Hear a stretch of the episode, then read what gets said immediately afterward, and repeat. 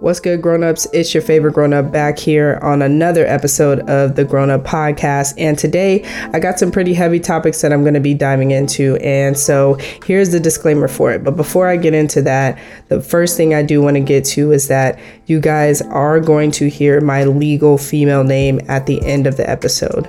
Um, although it's tough to hear, right for right now, the things that I get into that are business-wise that I legally have to, you know, put in my legal name for.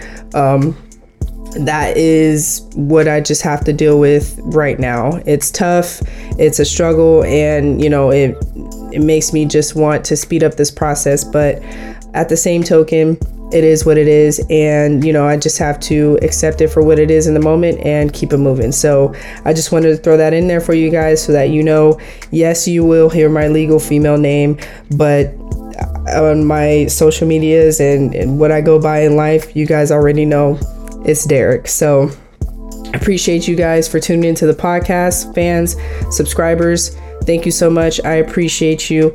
And uh, you know, today's episode is going to be tough. We talk about some. We talking about weed. We're talking about a little bit about child molestation, and above all, we talk about drug addiction and the struggle that it has become um, in today's society.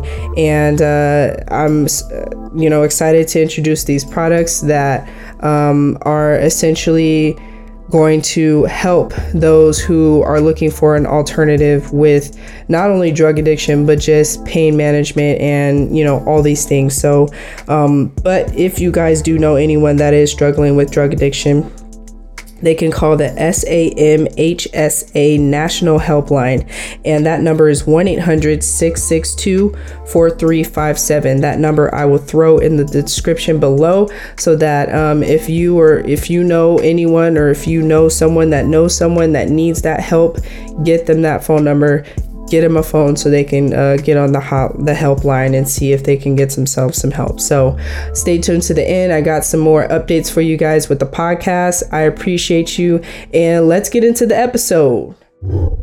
What's good, everybody? My name is Dee, and welcome back to Grown Up, where you already know what we do. We talk about everything that has to do with life, improvement, independence, music, you name it. We're talking about it here on the Grown Up Podcast. And today I have something special and great prepared for you guys. As you know, I have been hinting at this episode for the past couple weeks if you haven't been tuning into the podcast. So I hope you are. Um, and now finally it is happening. I have Matthew Sauter joining me today. Um, thank you so much for having or for coming onto the podcast and taking the time out. Uh, he's going to talk about the CBD THC products that I've been kind of plugging myself in for the past couple weeks on the podcast. So he's going to give his story, um, give his background, and you know, give us a little bit of insight on why these products are um, going to be a, a life changing thing for those who are struggling with maybe pain medications or maybe don't want to take them anymore or whatever the case may be when it comes to finding an alternative uh, when it comes to you know healing yourself. So uh, thank you again for joining me today. So i'm going to have him uh, introduce himself say his name uh, what he represents and how and why we are connected. All right. Well um, I will try to get that all in that order. it's okay. It doesn't have to be in that order. uh, all right, cool. Um, my name is Matthew, and uh, I am a, uh, a pancreatic cancer survivor um, with HIV uh, and um, other health issues that are going on. And I, um, I had a Whipple procedure for pancreatic cancer in 2009 at St. John's in Santa Monica, and about a 46 month recovery. Um, mm. Morphine was necessary uh, during surgery and after surgery, and when they send you home with 46 staples in your chest. Mm-hmm. Yeah, you're in a lot of pain. Yeah. Um, you definitely need it not only for constant pain, but for spikes of pain because every little move and tweak uh, that you make hurts. Yes. Um, I will be the first to admit that. Um, but there does come a point in time when um, uh, you get past that and you want to see further improvement, or I wanted, here I'll uh, use the I, I wanted to see further improvement. And I wanted to be able to think clearly again. I was having trouble reading. Uh, I was having trouble eating. I was having trouble sleeping. I was having trouble doing just about basically everything because what it had come down to was I had I had taken the pain medication so long that my body built a dependency on it. Mm. And even though I was a medical patient, I was still having physical reaction and um, sometimes very ugly physical uh, reactions um, from vomiting to. Um, I really don't want to get into that side of it, but it's not mm. good. And yeah. you know, patients don't need to be doing that. And I was taking a pill for pain. And then one day I woke up and realized I was taking the pill for the pill. Mm. And that's when it hit me that I have to find my way to the other side of this pain medication because number one, I can't think clearly. And thank God I was at that point able to think clear enough to make a conscious choice that I didn't want that in my life Mm-hmm. And from mm. that point forward, I knew that I was going to find a way out. And um, and so I started searching for uh, remedies, you know, and yeah. Uh, and the first uh, remedy is um, for somebody like me with the type of personality I have, very much type A. And, you know, I, the first thing is, um, okay, I can do this. I'll just, you know, write out a plan and everything will be good and yeah. stick to the plan. And, you know, um, didn't work out too well the first few times. Um, you know, uh, the last uh, thing that um, any patient needs to be doing is putting themselves through extra discomfort um, for no intensive purpose. Meaning, if there's a better way to do this, then that should be looked at uh, rather than uh, putting yourself through uh, what I consider a form of pure hell. Right. And so I, um, in 2018, I had a reoccurrence of pain. I spent 10 months in the hospital between, uh, actually three hospitals and two nursing homes. Um, and um, I left AMA at the end of the 10 months because they wanted me to sign hospice papers and for me to give up my right to take care of myself.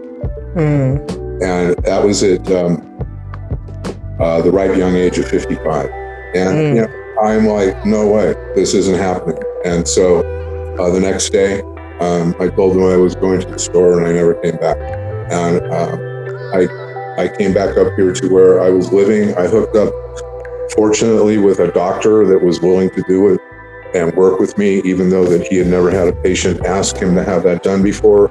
Yeah. And, uh, he was also a doctor that worked with a AAA baseball team. I was very fortunate to land in this man's hands. And from that point forward, um, I progressed in a plan to um, to wean myself off, and um, that took 12 months. Uh, over that 12 months uh, period, um, I made myself stronger. I um, my daily routine got to such a point that um, I would chart things out like down to like in a five minute window mm. because I knew if I didn't take that pill on time, I was going to be in trouble. Mm. And so my goal was, as crazy as this sounds, was to wake up one morning and not have to worry taking about that, you know, not have to worry about that pill at all. Not yeah. have to think about how it was going to affect me, not have to think about it being in my life at all. It's been four and a half months since I've had my last pill. I did it on Nirvana products. Uh, actually, it's Club Dash Nirvana, and and they're products that uh, you're offering on your show. Um, I was turned on to those products, and after taking them for approximately seven days, um, I realized that uh, I decided at the drop of a dime to attempt one last time and not taking any of the, of the morphine mm-hmm. or the oxycodone. And um, fortunately, um, I had minimal discomfort. I had minimal um, side effects. There was no vomiting, there was no shaking, there were no tears, there were no, um, none of the stuff that always happens when I tried to do it on my own with products that, um, quite frankly, were inconsistent in dosage. And um, I'm someone who really believes that if you're trying to make yourself healthy again, smoking is not the way to do it. So, mm. um, so uh, the smoking products were not for me per se. Um, I uh, use uh, the sleeping tablets and the gummies, and with those, oh, and RSO oil, and mm. between those three things, I was able to get through a period of time where I didn't have to take any more of the oxycodone, and um, I uh,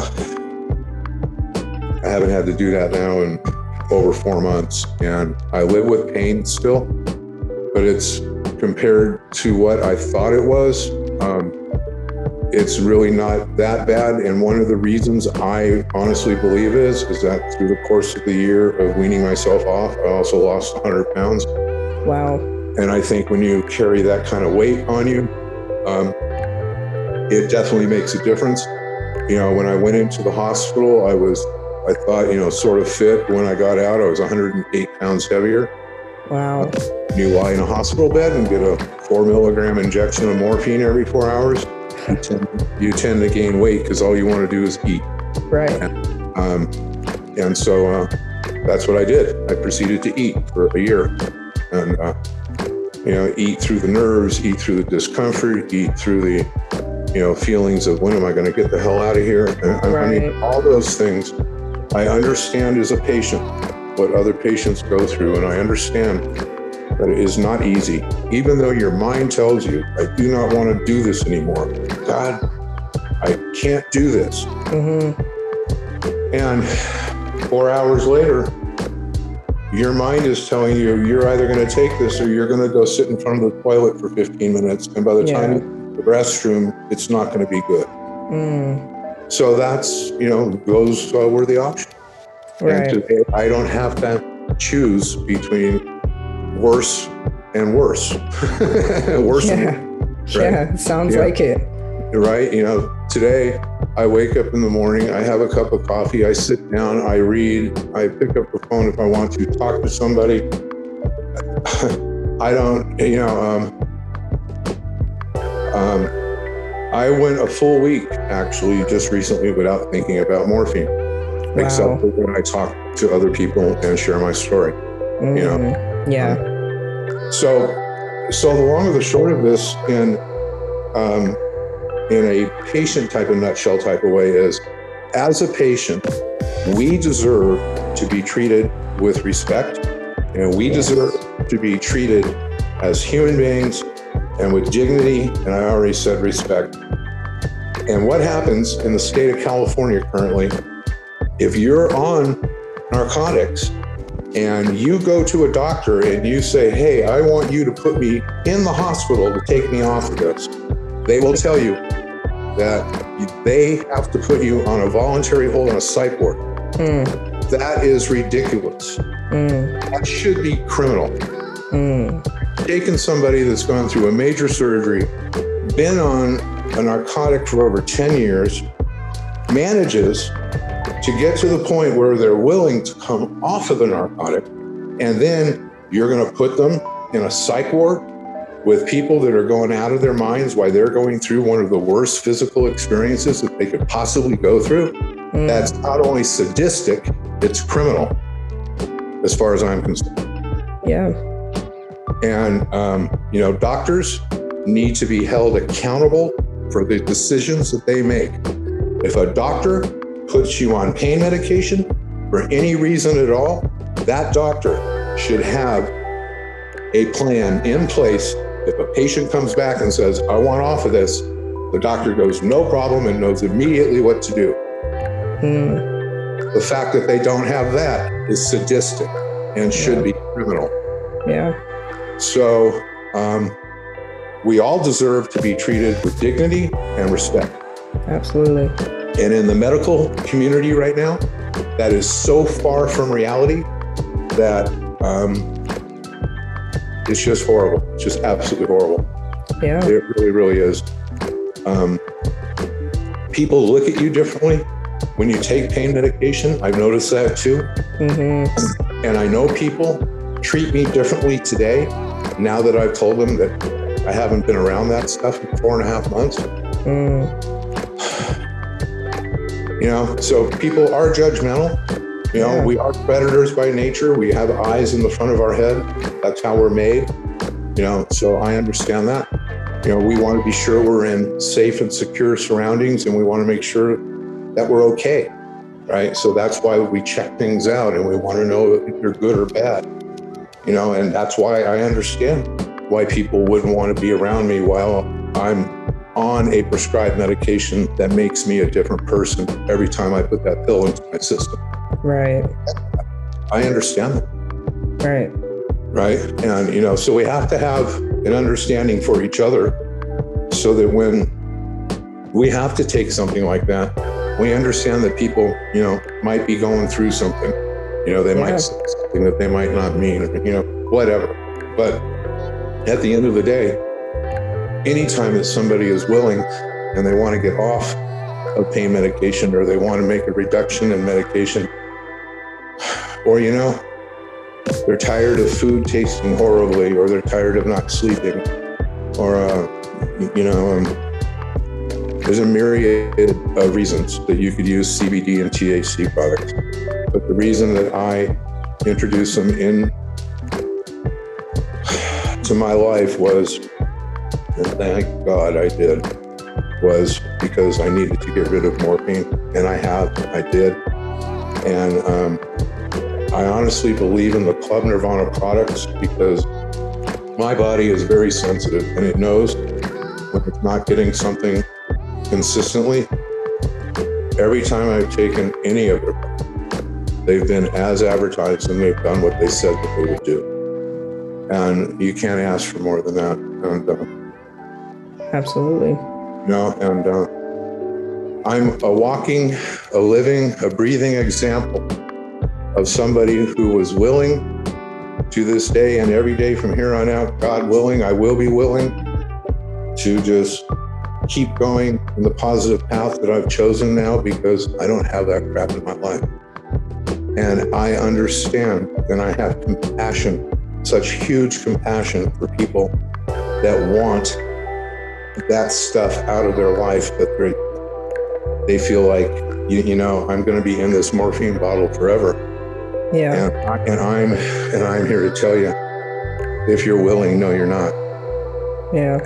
you know um, and that's the message of hope and that's the message of anybody can do this you just have to be willing and um, you know um, my so far my worst day without it um, can't even compare to anything that I can think of that's possibly close in the past couple of years. So I'm blessed many times over.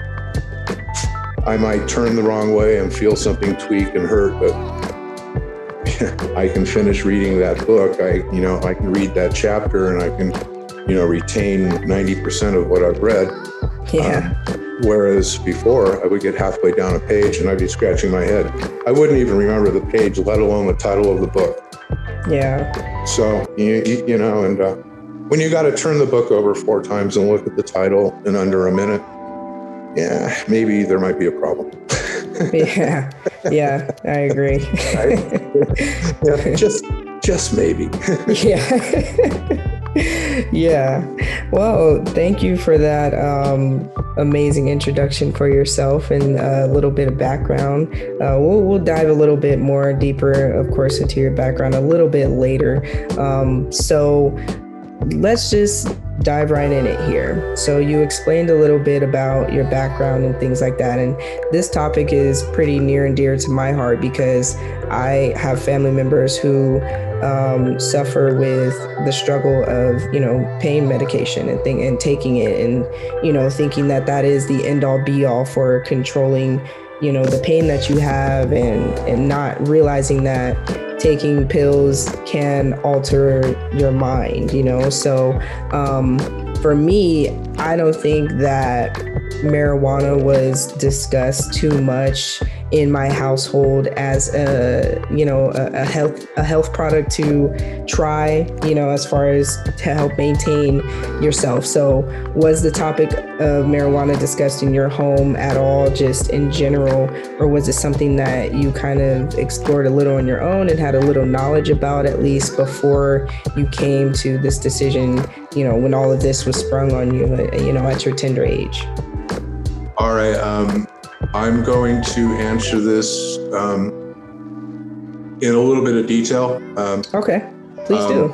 Um, at a very young age, I stuttered so badly that I couldn't finish two words if my life depended on it. Mm. I don't want to go into what really happened back then, but I can tell you at the age of five, my father was an incredibly violent man. Mm. Uh, and um, at the age of 10, I was, um, I was brutally raped Mm. Um, I'll be going into more detail on that somewhere else, but um, so um, okay, so here we go. Um, so at a very young age, um, at the age of nine, actually, I was taken to a psychologist's office in Granada Hills. His name was Dr. Joseph Scher. Mm-hmm. Dr. Scher's office, he had a he left the room and he had an ashtray. And when I went into his office, I hadn't spoken two words fluently in at least a couple years. And I used to walk around with a pen and a piece of paper, and people and people used to tell me, "You better learn how to write." Mm. And um, and so uh, I went into Dr. Scher's office. I sat on the couch, and there was this ashtray in front of me, and both my parents smoked.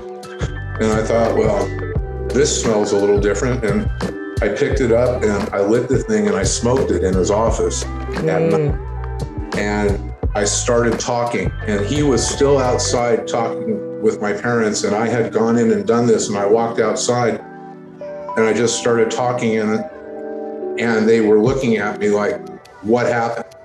Wow. And then, um, and then they figured it out when they finally smelt it. Yeah. And um, and so that wasn't the answer that they were looking for. Right.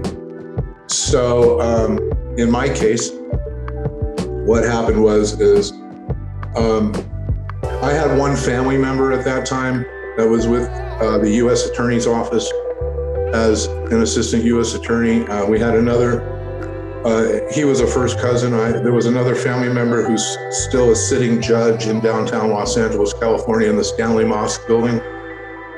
Both of those men worked in conjunction with my father to make sure that I was stuffed full of psychiatric medication and that I could never really understand or talk about it.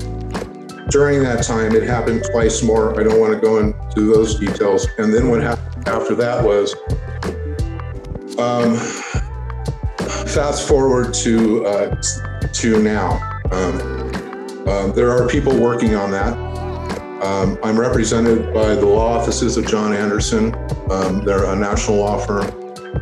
Two of these sex abuse out of the three incidents that happened between the ages of, uh, I, well, I've already named two of them, but um, um, those uh, one of those cases apparently is about to settle. The other one that's against the Catholic uh, schools, and mm. um, and there's another one against uh, the Buckley School, um, where I was sexually molested by Nikolaya Alexandrov, who was a teacher mm. at the Buckley School, who is now, by the way, apparently 95 years old and living in Paso Robles, California.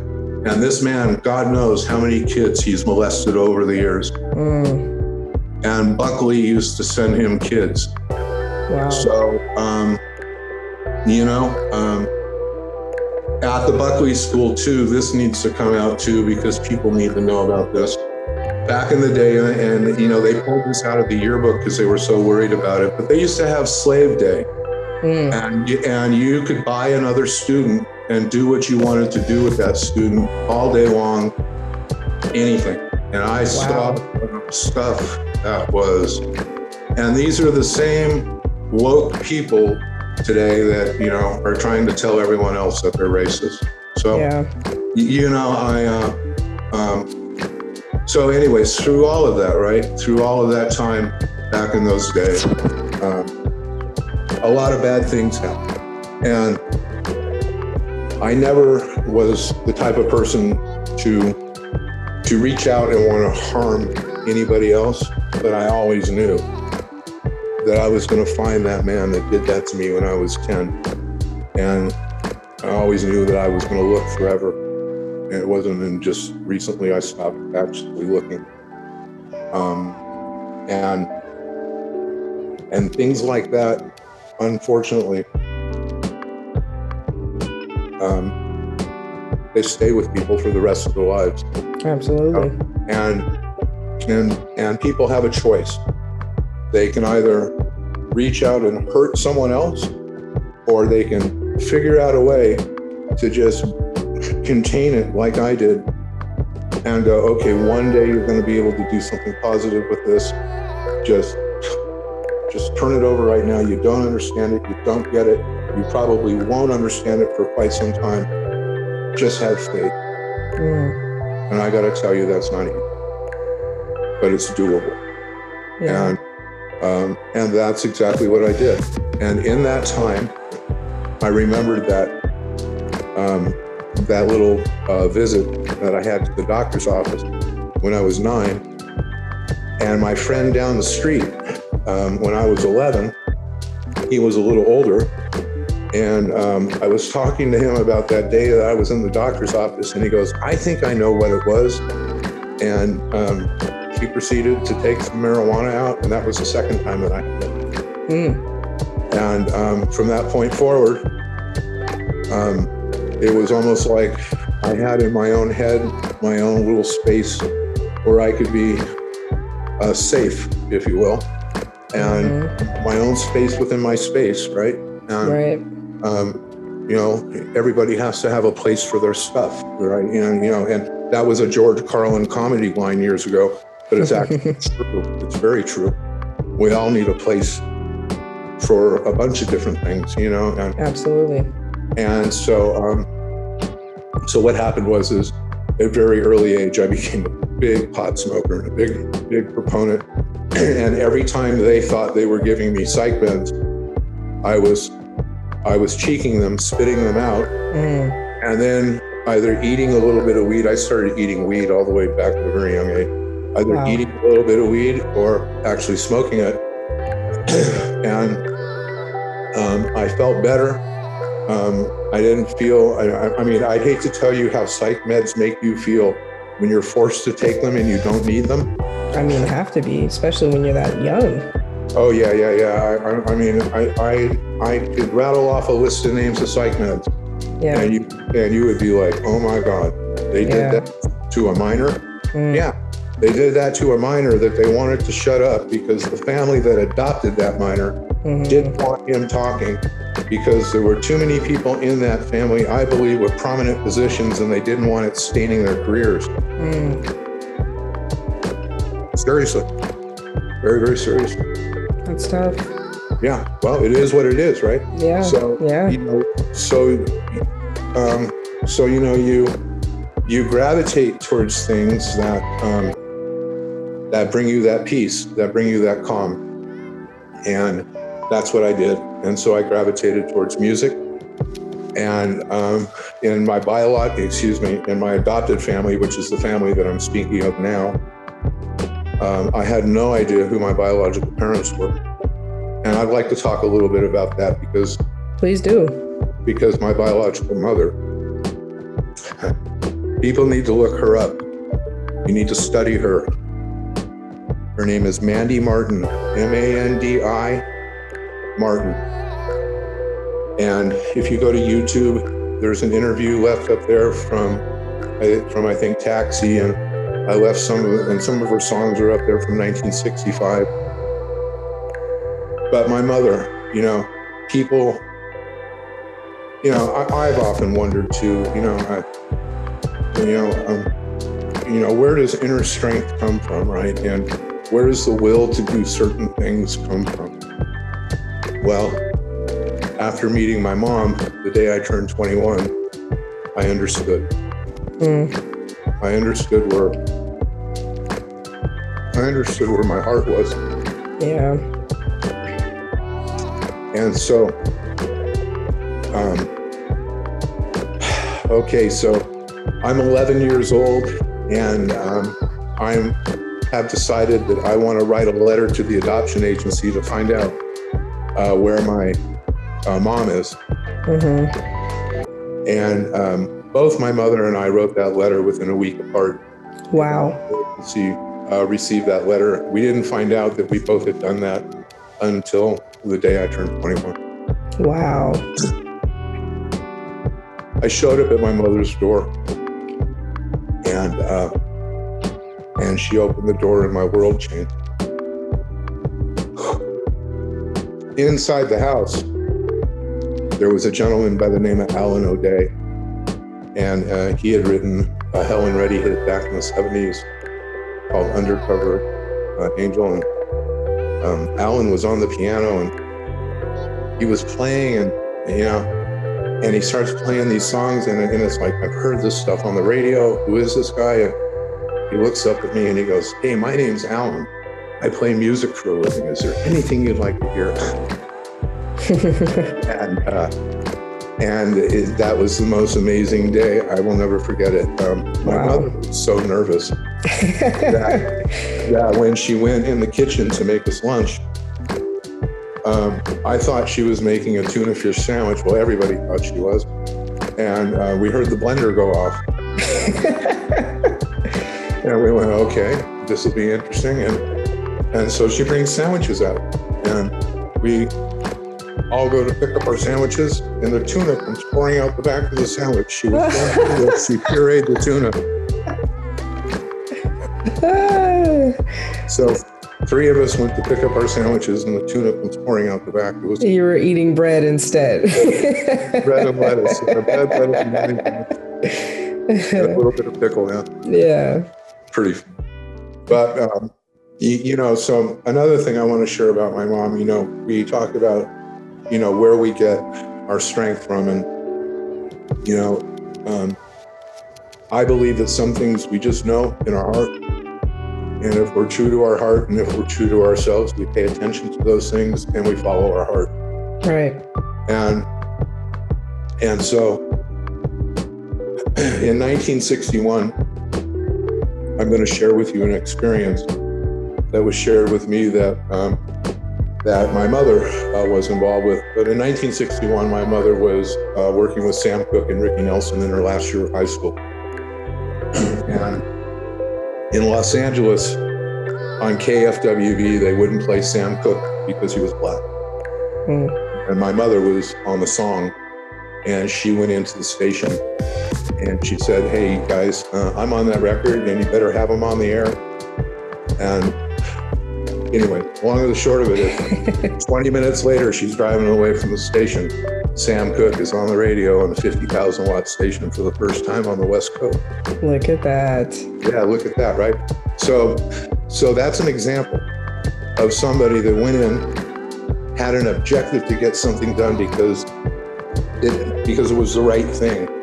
They didn't have to burn any buildings. down. They didn't have to burn the radio station down. They didn't have to burn the city down. They got done what they were set out to do to make things better for who they were trying to make them better for. Right. And that's the example we all need to follow. And that's the example that I wish I saw more of uh, today. Mm. But yeah, um, there were definitely things that weren't right back then.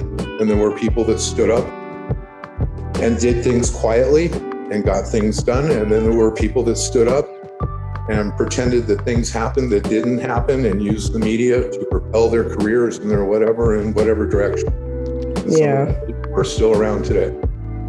So, Wow. and there's, um, it is what it is. Right. Yeah. People know the difference between what's real and what's not. Yeah. You know? Definitely. And, uh, you know, so mean, when you put it out there, uh, you know, I, I have very little trouble telling uh, most of the time. So I would imagine most people are the same way. Yeah. But all in all, through all of this, I got to witness throughout the years a lot of people that were in self destructive modes. And I always remembered that both of my parents, as it turns out, because I haven't yet mentioned who my dad is, both of my parents uh, made it through the music business without drug problems, without alcohol problems, mm-hmm. and had successful careers. I am the first biological son of Jerry Capehart, who was the co writer with Eddie Cochran in 1957 of Summertime Blues. Wow. So I'm the product of Mandi Martin and Jerry Capehart. All right. So those are my two biological parents. Wow. So I, through the years, um, because of my mother, um, not because of my dad, but because of my mom, I was able to meet quite a few people and um, I got to watch a lot of great stuff, hang around with some very talented folks. Yeah. Sounds like it. Yeah.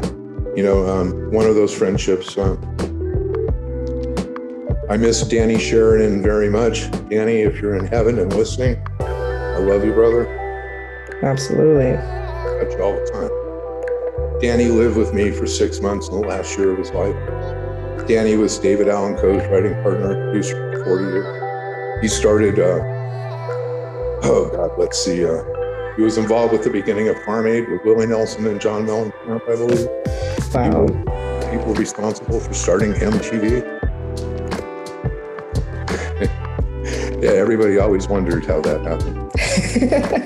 well, now you know. You guys got an exclusive insider here on the Grown Up well, Podcast. well, it was Danny on the production side, and then someone else apparently made the investment for the bandwidth. Wow. Um, so um, they were already filming music videos in the Charlie Chaplin studio A at uh, A&M Records, but it was apparently costing them a grip of money to set yeah. up and tear down every time. So they just turned the Charlie Chaplin studio into a music video um, manufacturing space, meaning wow. and they'd be in and out in one or two days and the song would be done.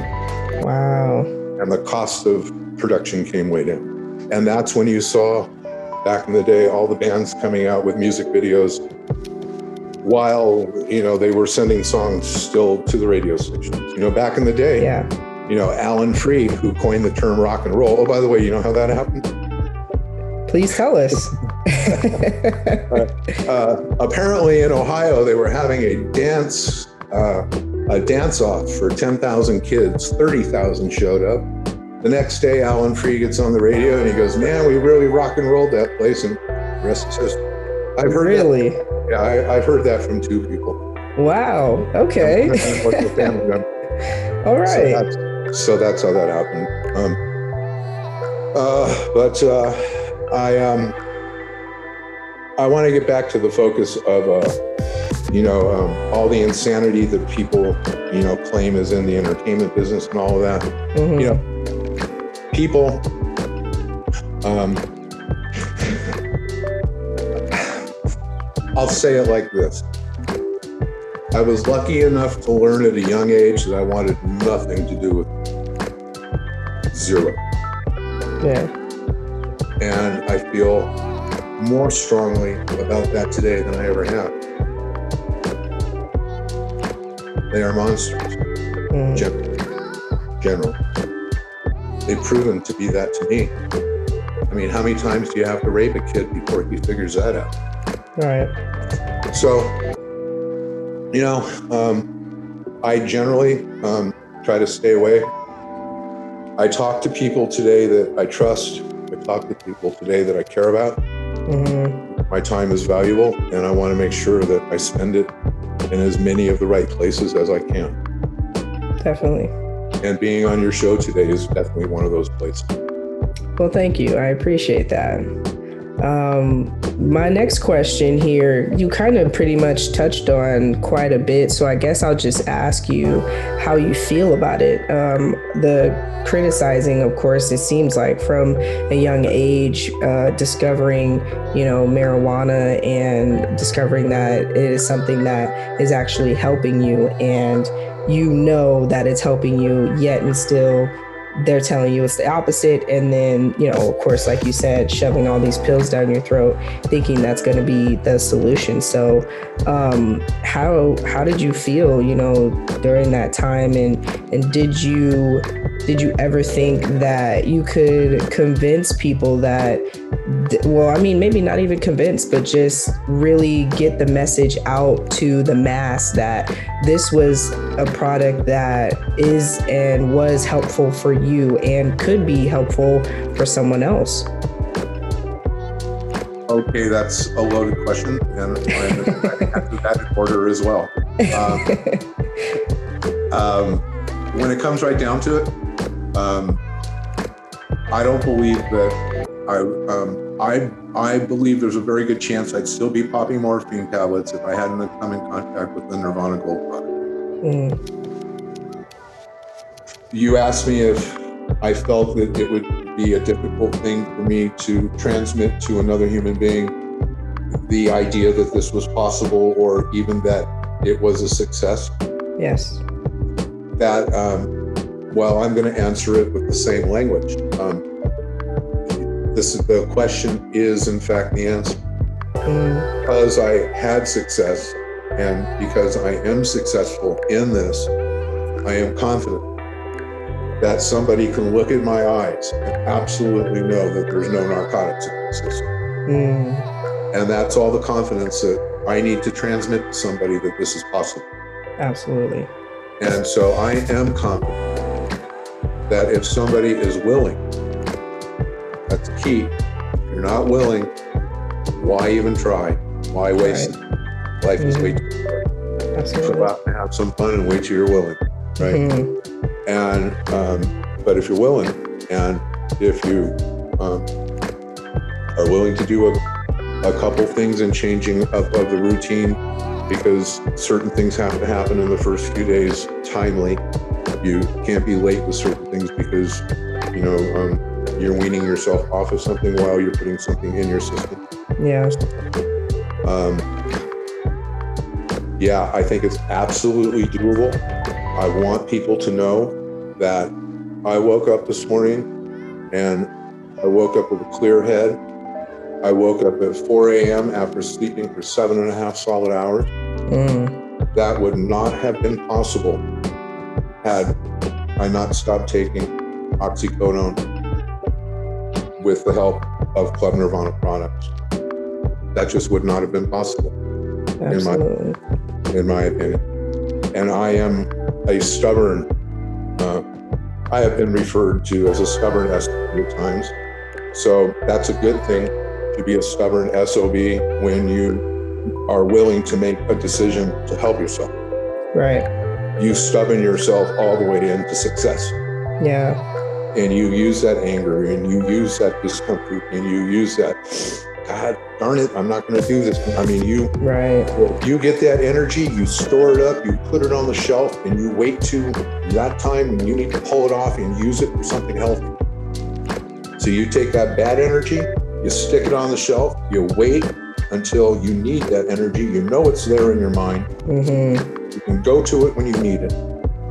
And in that extra crunch or that extra prayer or that extra, God help me, you go to that energy. Yes. And it's there for you because you put it there. So, um, yeah, I believe anybody can do this who is willing. I believe that I was over medicated um, for quite some time I wish I had found the Club Nirvana product sooner, but they've only been around for about two years. So, mm. um, you know, and hopefully uh, we will be able to educate people so that uh, word of mouth and it's getting out that if there is anybody who seriously needs to pick up a phone and reach me, and you know Danetta's number, up, pick up the phone, do a three-way call. All right. I want to offer my time and my voice one-on-one to people if they need it. If they want to hear me say to them personally, yes, you can do this, I will do that. Mm. Okay. Absolutely. I want to give I want to give people the strength that I've been blessed with. Definitely.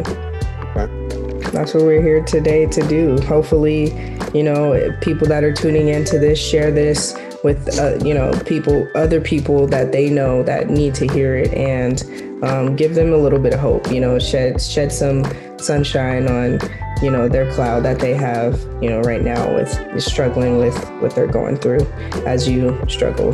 Um, so thank you for that uh, so let's get into i have the catalog right here in front of me so i just okay. wanted to kind of skim through give people a little bit of you know what what's here you know we got some gummies we got some cartridges uh, for various different things they you want a bathtub buy the bath ball yeah, yes, we got I, bath bombs. Yes. I have got the I, I had one person call me up and thank me that uh, that he bought the bath ball. He said his wife was gone for two weeks and and she had she had come back from a family experience. She you know she looked like a different person when she walks through the door. and she went into the bathroom and normally she's out in like five ten minutes and she was in there for like 45 minutes. And you know, she used the bath ball. And according to him, she came out and he didn't recognize her. Wow. so I guess it works, right? I guess so, right? yeah. So if you guys want a bath bomb, uh, we have those. Got THC roll-ons, as he mentioned earlier, sleep tablets, uh, even massage oil. So you got a lot of various things here, you know, in the catalog. And if you um, type a lot, I would use uh, the um, uh, hand creams. Um, they come uh, THC and also CBD, the salve and the, uh, yeah, here we go. The Penetrate Pain Relief Salve and the Restore Pain Relief Cream. Yes. Uh, I recommend those because I've used that a couple times and my fingers have really hurt from typing on the computer, and that really works. The THC roll on is also really great for knees and lower back and elbows and also fingers. Um, I've um, heard a lot of good things about that. That I have coming. That's something I'm going to get next. Um, Definitely. That was actually going to be my question. Uh, which one is the one that you've gotten the most feedback about, and you know why have the people said that that has worked for them? Well, the one thing I hear constantly is um, everybody loves gummies, right? Yes. And, um, what I did was is I would take a sleeping tablet at night. I I would keep one or two gummies next to the side of the bed. If I woke up, you know, um, you know, so because of my age, sometimes you have to wake up and go to the bathroom. Right? So mm-hmm. I went to the bathroom and I would get back in bed. I would just eat another gummy, go right back to sleep. And yeah. I could never do that before. Mm. While, while, being on the pills, that you know, just was not happening. Um, yeah. And so between the gummies and the sleeping pill, and the really cool thing about the sleeping pill is it's 10 milligrams of THC, consistent 10 milligrams, and it's got a little bit of melatonin Mm-hmm. And my understanding now of the melatonin is, is that the smaller amount of it that you take, the better that it works. But mixed with the THC in the tablet, um, yeah, I recommend Sounds like you're getting good sleep because I hear melatonin. A lot of people say they take melatonin for sleeping. So get yeah. melatonin and some THC. THC for me puts me to sleep. So if you put those two together, that's like a power bomb for you. well, it's really, really mellow because, you know, I think it doesn't all come into the system at one time because right. it seems to last through the night. Um, and you know, I I I want to point out here. All right, we're not curing anything and we're not fixing anything. Absolutely. I would be the first one to tell you if I had to choose between a Dalmane tablet or a um, or a benzo, uh, which is Valium, temazepam, you know, all that stuff. Um, mm-hmm. Um, Dalmane's a benzo too, by the way. Um, or um, a THC tablet. I'm choosing the THC tablet. Why? Mm. Because one, when I wake up in the morning, I'm not feeling the lethargic effects or the tiredness effects uh, from that stuff. And two, I really don't want to put that crap in my system. Absolutely. Now, that is just as you know, that is just know, the end yeah. of it, right? I, I'm, yeah. I'm, we um, we are told that you know we go into a doctor's office and they tell us take this. All right, what we don't realize is is that somebody was just in that doctor's office a half hour before from the drug company pushing drugs to the doctor, and what the doctor is pushing is what the drug company just pushed to the doctor. Absolutely. It sounds to me like the doctor is the middleman. Yeah. Yeah. I agree. That's right. And uh, you, you, know, I you know I heard uh, I heard a patient describe pain medication in a really weird context, but it makes sense when you think about it. Mm-hmm. He he um, he said uh, every time he goes and fills his prescription, the only double up he gets from the pharmacy is misery. And when I figured out what double up meant, because I didn't know that initially, you know, it's you know it's about dealing and stuff, and yeah. You know, so you know you're getting double the dose, right? You know, you know, willingly giving you twice as much misery, right? Yeah, exactly. Yeah. You know, and you know, I was like, wow, that makes sense. yeah, yeah. I'm learning a new language and I'm agreeing with it. Oh boy, we're making progress here.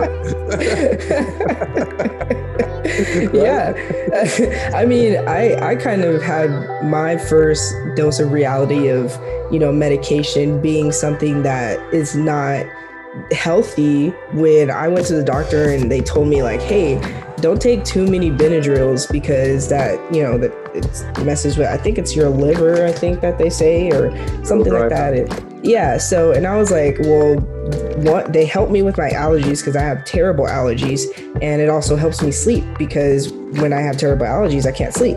So right. it's either I take the Benadryl or I don't. And that at that point I was like, yeah, I don't think taking medication is really helping me at all. I think it's mostly just going to hurt me rather than help me because I had been taking Benadryl for so long. And now that I haven't taken, I just stopped taking allergy medication altogether because none of it has helped. And I mean, I do have my, you know, my bouts when it, the summertime and the spring and that change of the weather and things like that. But other than that, get, going through the year now, I feel so much better without just taking that type of medication. So I can only imagine. What's that? Have you ever gotten scratch tests? No. All right. When I was a kid, funny you mentioned allergies. You know, they are. You know, they knew why I wasn't talking, right? But you know, they were sending me to every doctor to try to find a name that they could attach to it. You know, because that's what people do that don't want to be responsible for their own action.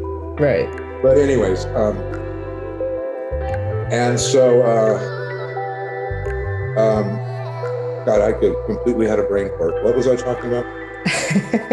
we were talking about the scratch test. Oh yeah, sorry, the scratch test. Well, that's one of the side effects of the scratch test.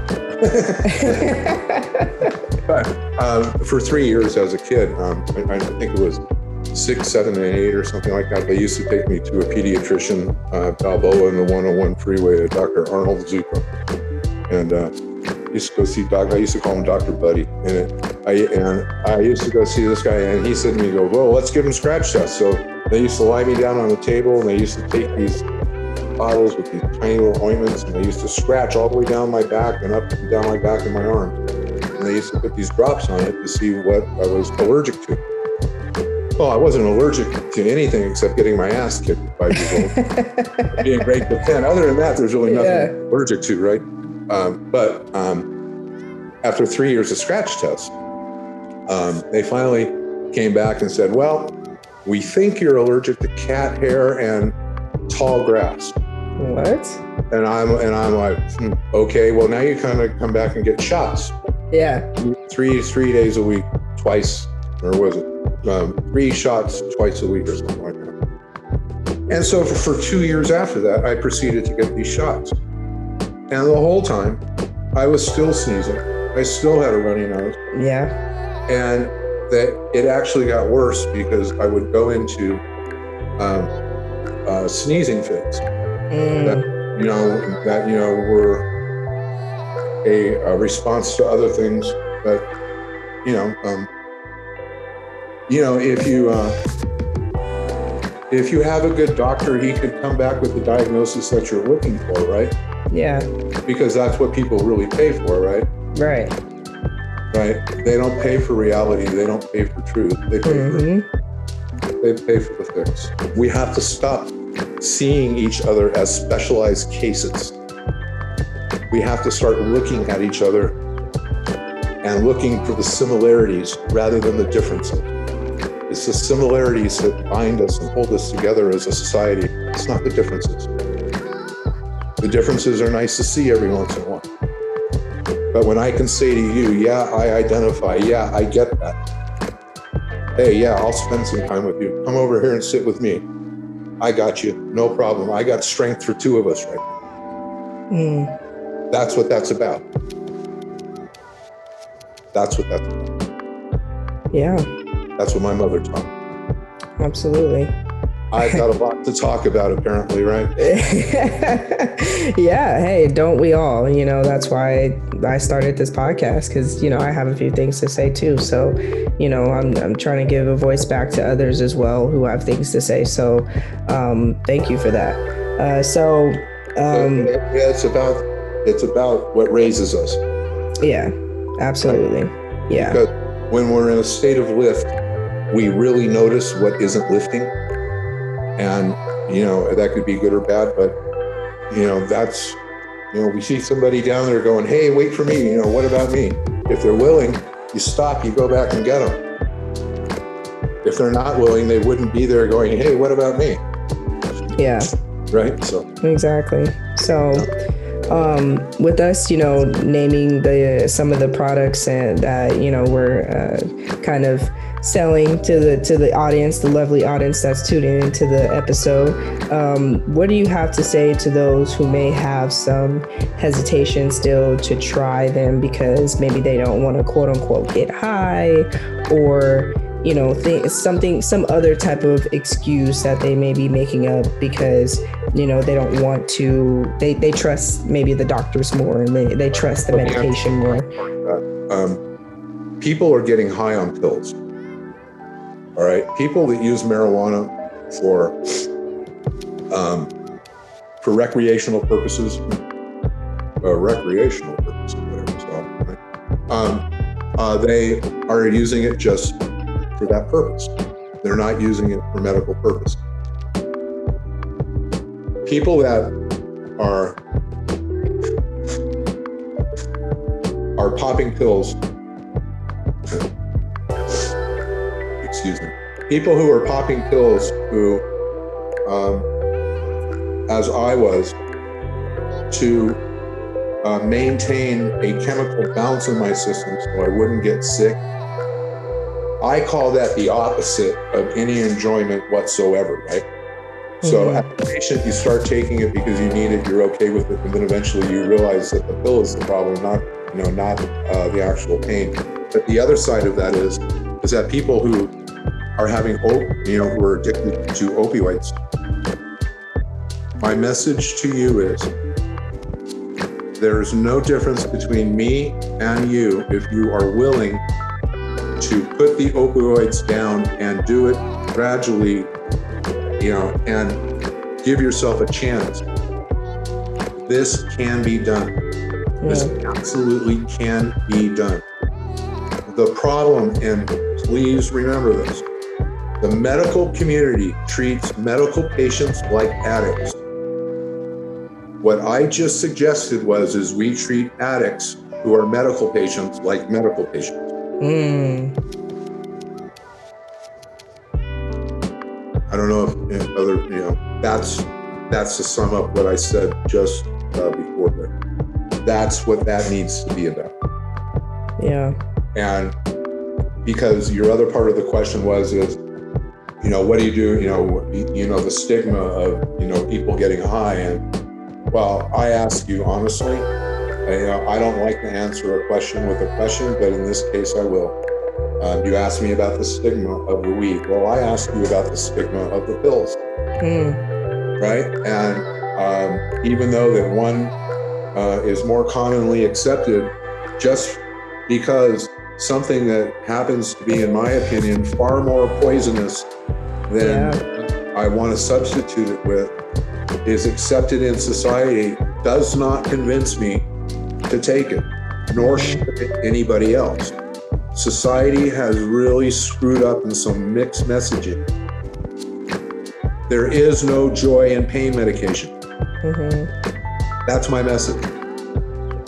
Get out of the bottle as soon as you can. Because if you don't, your heart might stop three times like mine did. Mm.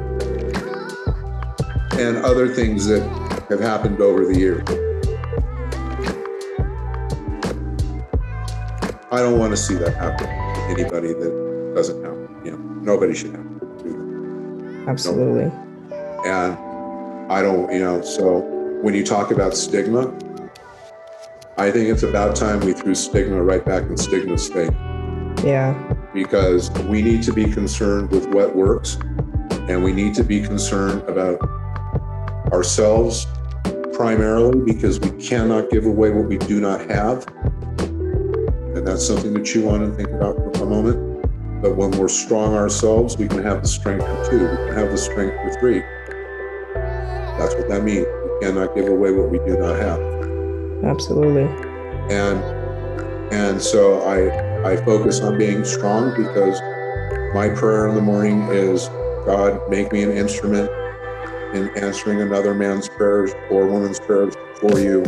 And in return, please allow me to have a chance to answer my own. That is my morning prayer. That is my daily prayer.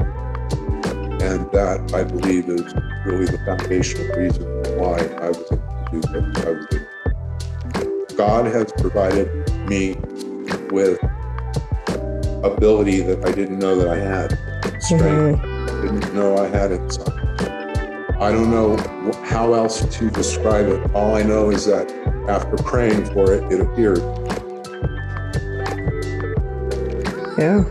I'm not somebody that um, that you know believes really in anything other than what I can see. Absolutely. You know that is just like something that not only can I see today, but it's a part of me. You know. Um, it allows me to reach out where I wouldn't have normally before. Um, as I said to you before, you know, if uh, you know my phone ringing and me answering the phone at two o'clock in the morning is going to stop somebody from doing something stupid, please call. Yeah. Right. You know. Yeah. And, you know, I uh, I don't want to see anybody have to go through what I went through. And you know, during the course of this whole very wonderful talk with you. But the one thing that's been in the forefront of my mind the whole time is, wow, you know, um, I made it, right? Yeah. I, you know, I made it to the interview, right? Yeah. I'll make it to the next one. I'll make it to the one after that. And I'll make it to the one after that. And right now I'm I'm uh, I'm pretty strong. I can carry a couple. That? Sounds amazing. Thank you for those wonderful words to end us with. Um, I, I, thank you um, for getting gaining the strength and the courage to, you know, tell your story first of all, and secondly to even revisit. I, I suppose because you know you did say you dabbled in marijuana when you were a child, but kind of got straight away from it because of others, but you know, revisited what you knew worked for you. So, well, yeah, and I also want to be very clear. There was a uh, a 23 year period in the middle there where I, where I didn't touch any weed. Yeah. Right, and you know, so when I became a cancer patient and I had to go back on it, um, uh, you know, I, I I was like, wow, I'm really not crazy about doing this weed thing. I even felt that way, right? Because after you walk away from something for 23 years, approximately, give or take a year, you don't want to just jump right back into it. You know, that's, something you want to do. And, right. Uh, but, you know, if you have to, uh, in order, if you got to pick the lesser of two evils, so you eventually end up with no evil, yeah, I can understand that too. But, uh, this has been an absolutely amazing experience. Um, you. Of course. And thank you again for reaching out to me and, you know, bringing this topic to my attention because I definitely think this is a topic that is a huge thing that no one touches at all. And even if we do try and look at it, we make up a lot of excuses for, and it's time to stop making excuses for it. You know, it's time to go with the things that we know are solutions and not with make believe solutions that clearly are just at this point coming out of spearhead and not working anymore. So, again, I thank you so much for coming on to the show. And of course, we cannot end the episode without you telling them where they can find these wonderful products. Of course, the link will be in the description, but you know, for the people who don't go to the description, we can give them that audio. Sure. The, for the people that don't go to the description, send me an email directly and tell me that you're from uh, Danetta's show. And it's really simple nirvana gold at protonmail.com. And if you send me that email and you tell me who you are, even if you just want to talk to me and you know you want me to email you back, um, I'd be happy to do that. I am here for anybody that is a customer of Club Nirvana's and wants to talk about the products and wants to talk about anything that has to do with that, and I am equally there for anybody that just wants to talk about maybe have a hard time with taking some pills and you know they want to hear the voice of somebody that's been there and got through it. Absolutely. And I appreciate the connection with you. Um, you know, of course, people can check out my link. And if you guys need some words of encouragement, of course, I don't have, you know, I haven't been through anything even cl- remotely close to what Matthew has been through. But if it means that you need to hear someone who has, as he said, you know, his line is open. And I appreciate you for extending that invitation to, you know, everyone. So, again, thank you so much for joining me here on the podcast today. And please, you guys, check out the links in the description. Of course, as he said, you can email him directly if you have any questions. And uh, that wraps up this uh, segment. Do you have any uh, final words that you want to say to the people? Um, I am blessed to have been here. And um, once again, if you want to reach me, it's you may do so at uh, nirvanagold at protonmail.com. And Danetta, thank you so much. Of course. Well, thank you guys. This is the Grown Up Podcast. As always, stay safe, be kind, and we are out. Thank you guys for tuning into the podcast today. And of course, many thanks to Matthew for coming on here and sharing his story. Um, appreciate him, appreciate you guys for having an open mind. And if any of you know anyone who is struggling to find help um, for substance abuse, they can call the SAMHSA National Helpline. And that number is 1 800 662 4357. And of course, that number I will throw in the description below uh, for any of you who may may know someone or may know someone who knows someone or whatever the case may be. They're seeking help. I have that number for you. So um, other than that, I have a few announcements for you guys before I get out of here and tell you guys to follow me on my social medias. Uh, so, first thing that I want to tell you guys is that I created a Facebook group. Um, it's called the Grown Up Gang. So, yes, you guys come and join the Grown Up Gang. And essentially, what I really want to do with this is I want us to connect more. I want to connect more with you guys. I want to connect more with you guys to connect with each other and all of us to connect together. And so I realized that maybe emailing is a little out of date to try and email you guys back and forth. and everyone is essentially on social media now. So I'm trying to up my social media gang game, like I told you guys. So um, if you want to join the Facebook uh, group, you can join up until today for public. As soon as um, today is over, essentially, it's going to go private. And the only way that you're going to be able to get into the group so that you can be a part of these exclusive new events that I have coming up that I want to plan for you guys is to um, go to my Patreon and support through Patreon. So essentially, the Patreon groups that support through Patreon will have an exclusive new uh, kind of group of not only grown up podcast or grown up gang people from all over the world who uh, come from all walks of life and have, you know, lived their own grown up lives and have their own grown up struggles and also are seeking uh, help and want friends and, and things like that. You know, we're all get, we all get to connect together on Patreon and have our kind of exclusive group there. And then once you connect through Patreon, then with the Facebook group that's going to be private now, that's where I'll be throwing all these new events that I want to gather. Um, and you can also be able to gain some grown up podcast merch through Patreon. So, you guys, please go and check out my Patreon.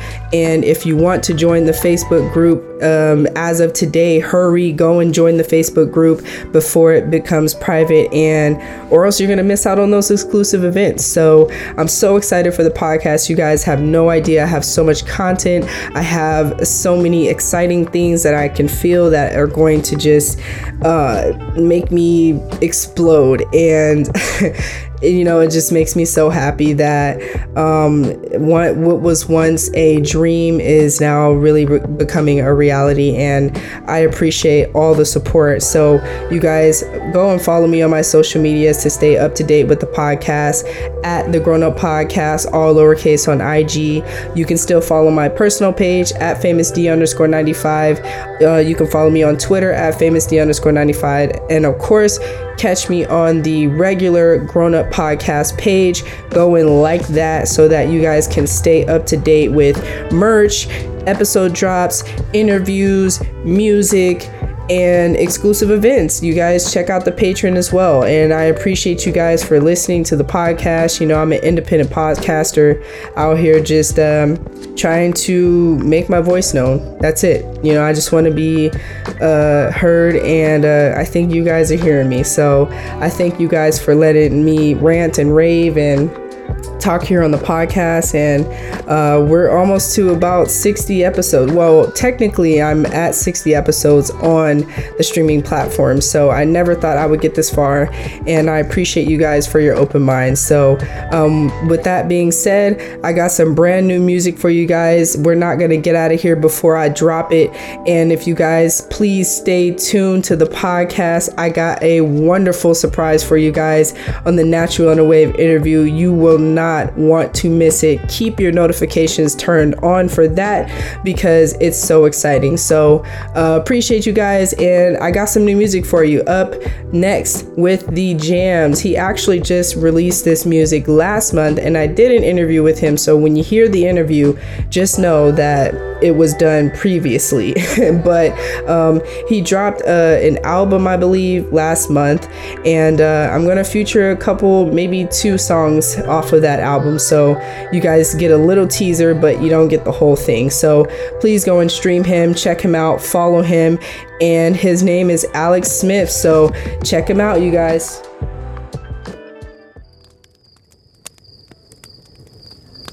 You wanted songs. I'll give you songs. Once upon a time, there was a woman made of fire and a man made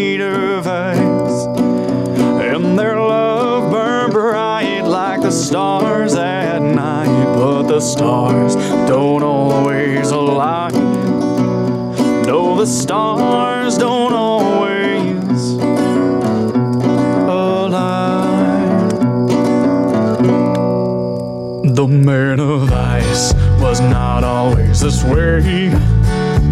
Oh, he had a burning heart, but he traded it away to someone who showed him nothing but disdain. And his heart was not the same. Couldn't handle the pain. Now ice runs through his veins.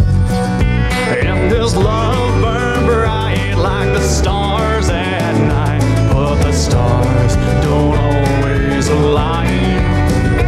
No, the stars don't always align. The woman of fire lives howling in the night. She was born into a world that didn't treat her right. After years engulfed in the flames, her heart was not the same. Handle. So fire she became. And she burned so bright like the stars